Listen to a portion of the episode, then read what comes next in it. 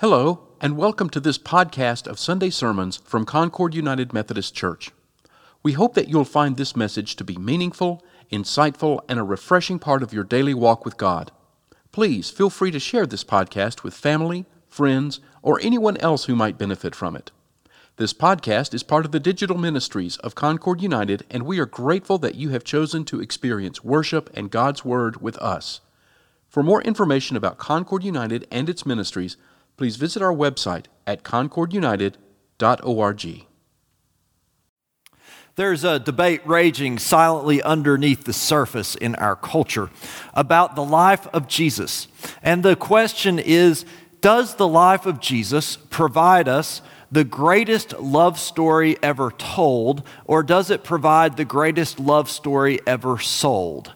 Uh, there are those who look at the history of the church uh, from the time when Emperor Constantine uh, decided he would paint the sign of the cross on the shields of the same emperor empire soldiers who crucified that Savior uh, that they might aggressively conquer in His name, uh, to the current Russian Orthodox Church, which fully supports the war in Ukraine and believes that God is guiding Russia to expand its empire, to the American Church, uh, where the conservative expression has often placed allegiance to the Republican Party above allegiance to the biblical narrative, and the liberal expression of Christianity in our country has often and done the same with the Democratic Party. And they say, is this Jesus really a love story, or is it just a useful narrative for people with ulterior motives? And then there are people, like many in this room, who have found our lives encountered, transformed, and changed by Jesus Christ through the power of the Holy Spirit. And we have seen his name often abused and misused, but that in no way deters our faith and our knowledge of what he's done for us, our belief in what he's done doing in the world. For we believe uh, that he provides us not just the greatest love story ever told, but the greatest love story ever lived. And our desire is to allow the Holy Spirit to work through us so that in some way our lives might be used uh, to live, to livingly tell the story uh, that Jesus' life told. Uh, to do this, we can't do it on our own we need the Holy Spirit to do it through us. So we invite you to start each day seeking the presence and the guidance of the Holy Spirit through our Bible reading and prayer plan. Uh, if you're not already reading your Bible and praying every day, in a world uh, that gives us so many narratives other than God's work, for what's really guiding our world, I invite you to start by connecting to God. You can find our Grow Through the Bible reading plan at concordunited.org slash Bible, or you can pick up a copy at the Information Center in the lobby. Uh, if you go to the website, concordunited.org slash Bible, you can also find a daily devotion in email or podcast form that's going to help you think a little more deeply about the Scripture and give you a focus for your prayers each day. It's important that we start our day with what's really important to us. And as we seek to live our lives uh, as people who know through our own experience uh, that Jesus provides the greatest story, love story ever told, ever lived, and that it's the one, the, the true story of his life, not the story of what he's been used to say, but the story of what he really says to our souls is the story that our world needs the most. What we find uh, is that if, if we really believe that, uh, then we need to find ways to talk about it. Because the simple truth of the matter is, we talk about what we care about it's obvious in, in daily life. Uh, some of you know next Saturday is the Camp Wesley Woods, one of our local United Methodist camps. It's the Camp Wesley Woods uh, trail hike and race. If you'd like to be a part of it, just Google Wesley Woods trail hike. It'll take you right to the website. You'll see all how to do it. Uh, but I've, I've had the blessing of being up there working on the trails recently, making sure they're in, in good shape. And we went up, and I don't know if you know this, but just this winter, it rained a little. Just, just a little. In fact, it rained so much that uh, we got our trustees here at the church together and we proposed altering our plans for our current campus so that we could do a new building campaign to build an ark. Um, they rejected that proposal. Uh, however, I do want to tell you it's been our dream for about two decades now to have additional space for children in preschool here at the church, as well as additional space for arcades ministry uh, day, during the week, during the day, for those uh, struggling with, with dementia and memory issues, uh, often in their older age. And we're having a church council meeting on February 21st to discuss those plans. Uh, it's at 7 o'clock. Everyone is invited in the Methodist world, in the church council. Church council members can vote. Every member of the church is invited and can speak. So, would encourage you uh, to, to come to that. But it's, the point is, it's rained a lot. And when it rains a lot, this thing happens in the woods trees fall down. The ground gets soft, trees fall down. And we went and we checked out the trails at Wesley Woods, and we discovered that there were a lot of trees on those trails, and that some of our participants would have trouble getting over them if we didn't have a chainsaw crew. And I know just enough about chainsaws to be dangerous.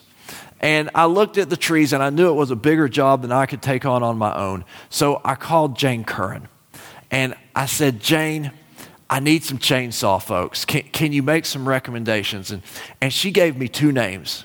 She said, Steve Lewis and Dennis Friedel, you need to call those guys. They like to chainsaw. And I was nervous about calling because I, am asking them, I, I, you know, I'm like, hey, I'm going to give you the opportunity to get up before the crack of dawn in sub freezing temperatures, uh, to uh, cut uh, di- difficult trees, uh, and then the back-breaking work of moving the, the, the logs afterwards. Uh, you know, so I called to, to give them this opportunity. And it was amazing. They, they both said, We're in. We're, we're, we're in. Thank you for asking us. We've been waiting for an opportunity like this.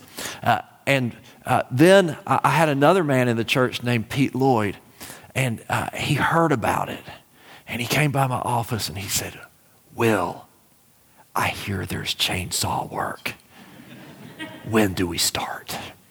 And the, these guys just, just loved what they do, and, and they're, they're, they're incredibly good at it. And, and we went out this week, and, and what the work they did was just amazing to make the trails accessible to, to so many more people than they would have been otherwise.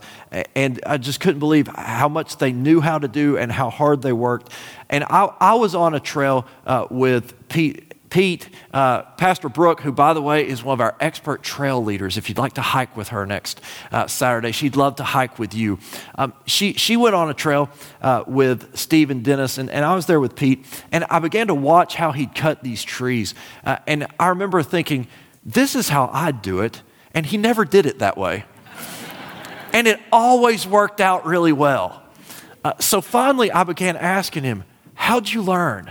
What do you think? And he began I mean, it was amazing. I asked one question How'd you learn? Uh, and he gave me a 30 or 45 minute master course on his thought process and how you figure out if a branch, uh, what side of a branch is under tension and what side is under compression, uh, and, and where you cut and how you prepare to cut and how you think about h- how the, the tree falls and, and all, all these things. And it, it was just amazing. And it, it was one question that sparked it because he cared. He cared about it, so he talked about it, right?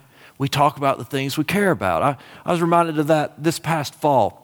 I had the opportunity, kind of late in the season, uh, to take my children to a football game at Neyland Stadium.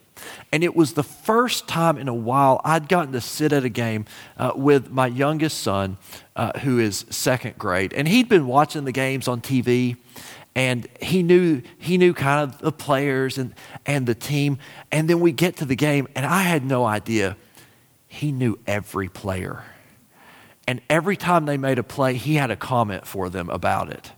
And he, he had thoughts about what plays were called and, and what, what plays weren't called and how certain things went. And he felt like sharing these thoughts with our section uh, that, that we were sitting with and then they would announce other scores on, on the loudspeakers, and he knew those teams. And he had thoughts about those teams and which of those teams we really needed to lose for the sake of our team. And by the end of the game, everybody in our section knew him, right? Um, my, my, favorite part is when Tennessee would score a touchdown, he would stand up and say, That's the Tennessee I know. That's the Tennessee I know. He had invitations to go to the Orange Bowl from families we don't know, just for him to travel with them and provide comment, commentary and comedy. He cared about it. I asked him how he knew so much when we got home. He said, Dad, I think about it all the time. You talk about what you care about. Well, it's the same way with our faith. We find that in the book of Acts. In the, in the book of Acts, we see the story of Philip. Uh, Philip, a, a disciple of Christ, and the Holy Spirit works in Philip's life and calls him to share about Jesus uh, with a man uh, who's from another country. In fact, a very important man from another country. Uh, this man is an official uh, in, from Ethiopia. He, like part of their cabinet, uh, an official in the court of the queen of Ethiopia. And he travels through Israel. Philip encounters him, and the Holy Spirit inspires Philip to share about what Philip cares the most about, the life of Jesus. Uh, I want you to, to hear what happens. We're picking up in chapter 8 of the book of Acts with verse 26. Then an angel of the Lord said to Philip, Get up and go toward the south to the road that goes down from Jerusalem to Gaza. This is a wilderness road. So he got up and went. Now there was an Ethiopian eunuch, a court official of the Candace, queen of the Ethiopians, in charge of her entire treasury. He had come to Jerusalem to worship and was returning home seated in his chariot. He was reading the prophet Isaiah. Then the Spirit said to Philip, Go over to his chariot and join him. So Philip ran up to it and heard him reading the prophet Isaiah. He asked, Do you understand what you are reading? Uh, he replied, How can I unless someone guides me? And he invited Philip to get in and sit beside him. So there's a lot going on here. This Ethiopian official, uh, we're told, was a eunuch. What, what that means is at a very early age, his body was mutilated uh, so that he would no longer uh, be a threat to women in the royal court. And because, and yet, because he went through that abuse uh, and mutilation, uh, he also ultimately rose uh, to, in essence, Secretary of the Treasury, uh, a very powerful and privileged position in that country.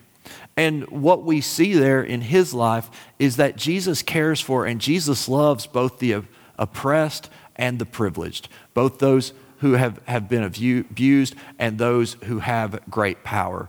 Uh, Jesus cares for, for both these people. We also see that he was an Ethiopian, meaning he would have had extremely dark skin. Uh, we find that, that Philip, most likely uh, coming as a Jewish person, would have had olive skin. We find that skin t- color has no determination on Jesus' love uh, for people or the place Jesus sees people serving in his church through, throughout the world. We also see in this Ethiopian official that he was someone who, because of what had physically been done to him, would have been considered by the Jewish leaders to be unclean. He went to the temple to worship, but there were parts of the temple that, because of uh, what had happened to his body, he could not enter because he was unclean. And yet he's searching for God. He's searching for God, and Philip sees and notices uh, this search. He notices he's reading the prophet Isaiah, and Philip says to him, Do you understand what you are reading? Uh, how, and he says, How can I? How, how can I? Uh, he has this sense of God. Uh, he's even traveled a long way to, to seek God, but he doesn't really know this God he's seeking. He doesn't really understand these scriptures he's reading. And, and then there's Philip to simply ask the question Do you understand? We know people like the Ethiopian official. We call them spiritual but not religious. They're seeking, uh, but maybe they weren't raised in a Christian family, not raised in church, or, or maybe they were raised in an expression of Christianity uh, that came with it certain things that they just couldn't accept, that didn't seem to be telling them uh, the greatest love story ever lived. Uh, and so uh, they are looking for this God, uh, but when they hear the name of Jesus, they're, not, they're not sure what they're hearing or, or what to do with it. We also look at Philip. Uh, and we see that Philip uh, felt led to go down this road. And he wasn't told why initially. In fact, I'm not sure he's ever told why by God. He just recognizes God's sensing. Sometimes you have that sense that I'm supposed to go here or I'm supposed to talk to this person. And that can be the Holy Spirit working in us, saying, I'm sending you to, to share with this person. Because what we find is that the Holy Spirit sends Christians to those who need Christ. You may not have known it, but that moment uh, when you said, Jesus, I trust you to forgive my sins, to live in me, uh, I trust you for eternal life, uh, part of that was also Jesus saying to you, and now I trust you to use your life to tell the story about me to those who still don't know. Uh, to, to those for whom I'm still an idea in their head, not a presence in their heart. I, I trust you to, to use your life. And sometimes the Holy Spirit gives us those nudges. And thankfully, Philip responded to, to one of those nudges at this time. And he, Philip doesn't run up and say, Hey, let me tell you what you need to know. Philip says, Do you understand? Do you understand what you're reading? The man says, No and invites Philip to help him interpret. Now we're going to pick back up with verse 32. Now, the passage of the scripture he was reading was this Like a sheep, he was led to the slaughter, and like a lamb silent before its shears, so he does not open his mouth. In his humiliation, justice was denied him. Who can describe his generation? For his life is taken away from the earth. The eunuch asked Philip, About whom may I ask you? Does the prophet say this about himself or about someone else? Then Philip began to speak, and starting with this scripture, he proclaimed to him the good news about Jesus. As they were going along the road, they came to some water, and the eunuch said, Look, here is water. What is to prevent me from being baptized? Somehow, when this Ethiopian official first hears the story of Jesus, he recognizes immediately that it is relevant to his life. That is not just an interesting story. It's not like going to a movie and going, oh, I liked it or I didn't like it. Uh, it's, it's not like that. It, it's a story that he realizes he either has to accept or reject. It's a story uh, that can either claim and guide his life or one that he must explicitly turn away from. It's not one he can be indifferent towards because of how Jesus connects to his life. And imagine what it must have been like for him when he read those words and then he heard that they were talking about Christ. Remember, it, it said, uh, it talks about how justice was denied him, uh, about how he was abused. Well, as a young person, uh, this Ethiopian eunuch, he'd also been abused. Uh, he, he'd had his body uh, just grossly mistreated, and Jesus did too. And he understood that Jesus got him, that Jesus could understand where he's been. And he uh, understood that Jesus, through his sacrifice, was able to offer him this fullness of life that wasn't a- available any, anywhere else. Uh, Philip didn't force that upon him. Philip just told him the story and he realized it. And sometimes we, you, you can listen to certain people talk about sharing Christ and you can wonder do, is what we're called to do go out there and sell Jesus? No, we don't have to sell Jesus. Jesus is the most relevant person to ever live all we have to do is help people get to know what Jesus did in ancient Galilee and what he's done in our lives. And the Holy Spirit guides us in helping us do that. And then the Holy Spirit will guide them in how they respond. And some of them will respond to the nudgings of the Holy Spirit, and some won't. Uh, but it's the Holy Spirit's work. We don't have to make Jesus cool or do, go overboard to make him relevant. Sometimes you hear in church that you need all these to do all these things to make Jesus culturally re- relevant. You need, you need to be cool. You need to be up to date with the absolute latest trends. You need a pastor who wears $500 sneakers, you know, uh, and skinny jeans. God, I'm glad those are out of style. Um, that, that's, that's a difficult period in our nation's history, and we're, we're moving on from it. Uh, but you didn't ask me to be a, your uh, stylistic consultant today, so I'll move on. But we, we don't have to do that all we have to do is talk about what Jesus has done and what Jesus is doing. What Jesus did in ancient Galilee, what Jesus is doing in our lives. Uh, we, we know that. No, no one's going to be attracted to Jesus because he's cool. They're going to be attracted to Jesus because he's real. Uh, I, had a, I had a friend once, still have the, this friend, but he got to be about 30 years old. And several of us decided that it was time for an intervention. Now, he wasn't drinking, uh, he wasn't drugging, uh, he wasn't womanizing, but there was this thing going on in his life that, that needed to stop. It was affecting his life detrimentally, and particularly it was uh, affecting our conception of, of his ability to, to gain a wife or, or lack thereof. He was still trying to be cool. He, he was 30 years old. And he was still trying to be cool like we did when we were 15. I wasn't very good at it at 15. And we got together, and one of our friends said, Buddy, I just need you to know cool is over. Cool's over. In your case, it might have never been. But if it was, it's over now. But don't worry, there's still a lot of goodness in life. You just don't have to worry about being cool all the time anymore. We don't have to worry about making Jesus cool. We just have to help people uh, understand how he's real, what he's done, what, what he's doing. He himself is the most relevant person to ever live. Now, continuing with the story of the Ethiopian official with verse 38. Uh, the official commanded the chariot to stop, and both of them, Philip and the eunuch, went down to the water, and Philip baptized him. When they came up out of the water, the Spirit of the Lord snatched Philip away. The eunuch saw him no more and went on his way rejoicing. But Philip found himself in Azotus, and as he was passing through the region, he proclaimed the good news to all the towns until he came to Caesarea. So this is, this is what happens. The, the official is, is baptized. He immediately recognizes, I need to respond. He's baptized by Philip, and then the Spirit sends Philip somewhere else to continue telling the story.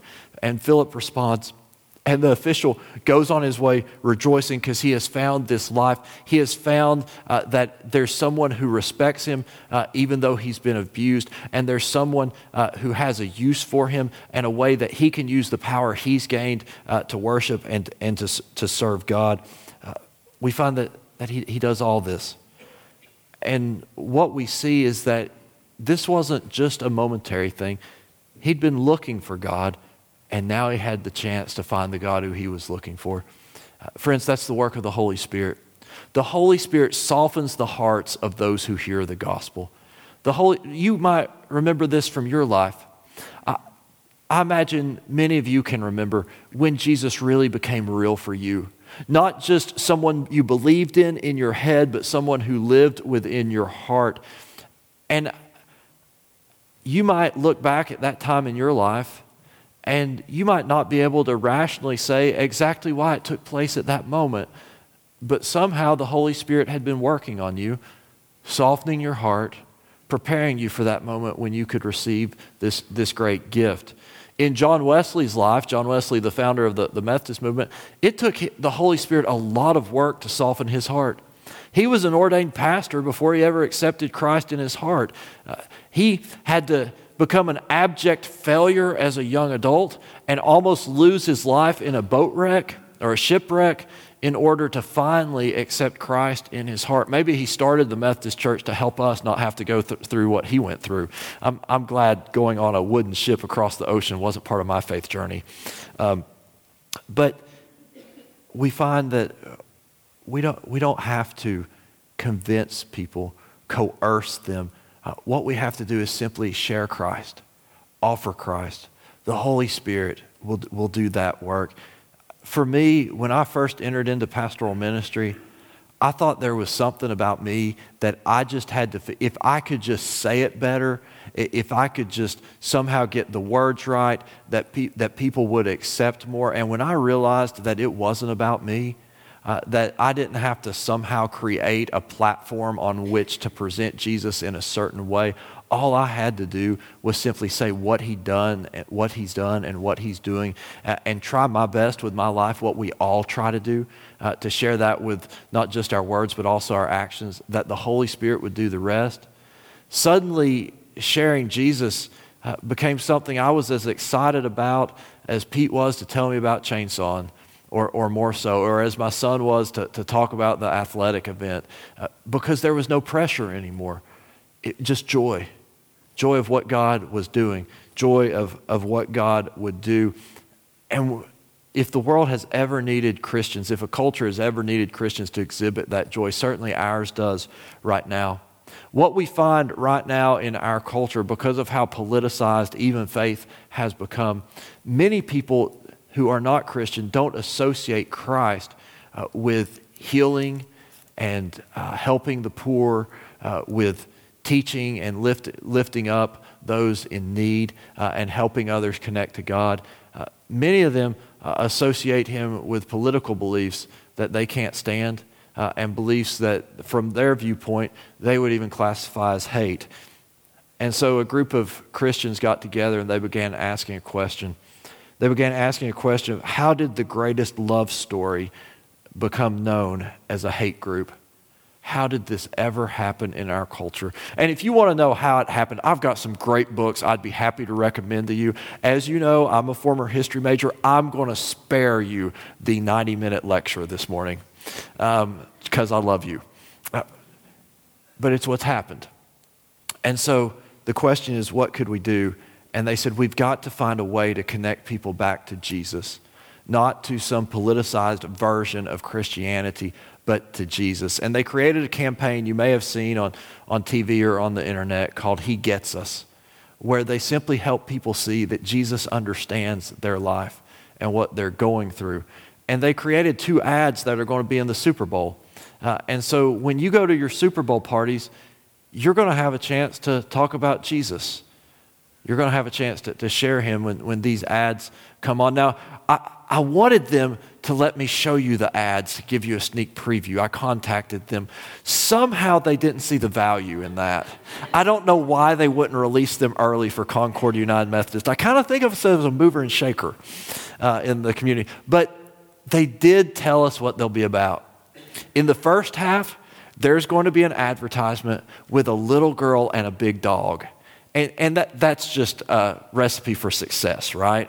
Little girl, big dog, it's going to be about God's unconditional love. In the second half, there's going to be a commercial about a car accident, and it's going to be about uh, choosing uh, love and forgiveness when we get into conflict uh, rather uh, than revenge and resentment. And, and, how Jesus understands when, when we're in conflict, like you might be in if you're arguing about whose fault a car accident is. And you don't have to, to go in to uh, everybody at your Super Bowl party, and you don't have, have to say, you know, uh, that uh, you don't have to just stand up and give your testimony during halftime and then say that everybody needs to join you the next week at 11 a.m. at Concord United Methodist Church.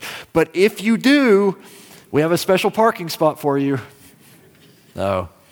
All you have to do is say, What do you think about that commercial with the girl and the big dog?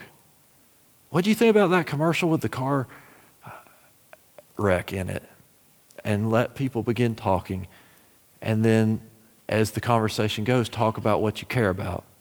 Now, whether you're going to watch the Super Bowl with a group of people or not, whether you ever see one of these commercials or not, if you've accepted Jesus into your heart, then you've also accepted that your life needs to be about telling this story. And the Holy Spirit will guide you and give you those nudges. And I want to encourage you to respond to those nudges of the Holy Spirit when you have the opportunity to share with someone uh, who needs to know what Jesus has done, what Jesus is doing. Now, I imagine there are some of you here who you're hearing about this, and you're thinking about what you think about Jesus in your head, and you're hearing about Jesus becoming real in your heart, and you're thinking that hasn't happened for me yet. And I want you to know there were many years when I came to church, and that hadn't happened for me yet either. But I want you to know that if you'll come to this communion station and you'll hold out your hands and you will say, uh, Jesus, I want to follow and serve you. I want you to become real in my heart. I believe with everything in me that Jesus will send the Holy Spirit and will answer that prayer. And He may send the Holy Spirit to answer that prayer right now. And this might be the moment when you have that experience. Or in His wisdom, He may continue softening your heart until a time when you can have that experience in God's timing uh, so that uh, it can guide your life in the way God desires. I had that experience in my life about five years after I first started intentionally seeking it.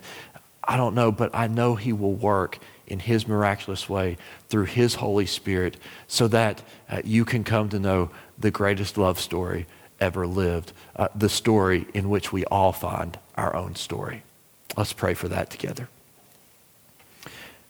Gracious God, we come before you today. We thank you for sending your Son to live the greatest love story. May our lives be nothing more and nothing less than lived to tell this story. We pray it in Jesus' name. Amen. Thank you for listening to this sermon from Concord United Methodist Church. This podcast is a ministry of Concord United, and we would love to hear from you. To contact us, please send an email to podcasts at concordunited.org with sermons in the subject line. For more information about Concord United, including worship times, service opportunities, mission efforts, and classes, please visit our website at concordunited.org. We also invite you to download and enjoy our daily devotional podcasts presented by the pastors and members of Concord United. Finally, we would appreciate it if you would leave a rating and a review of this podcast so that others can discover it and benefit from it.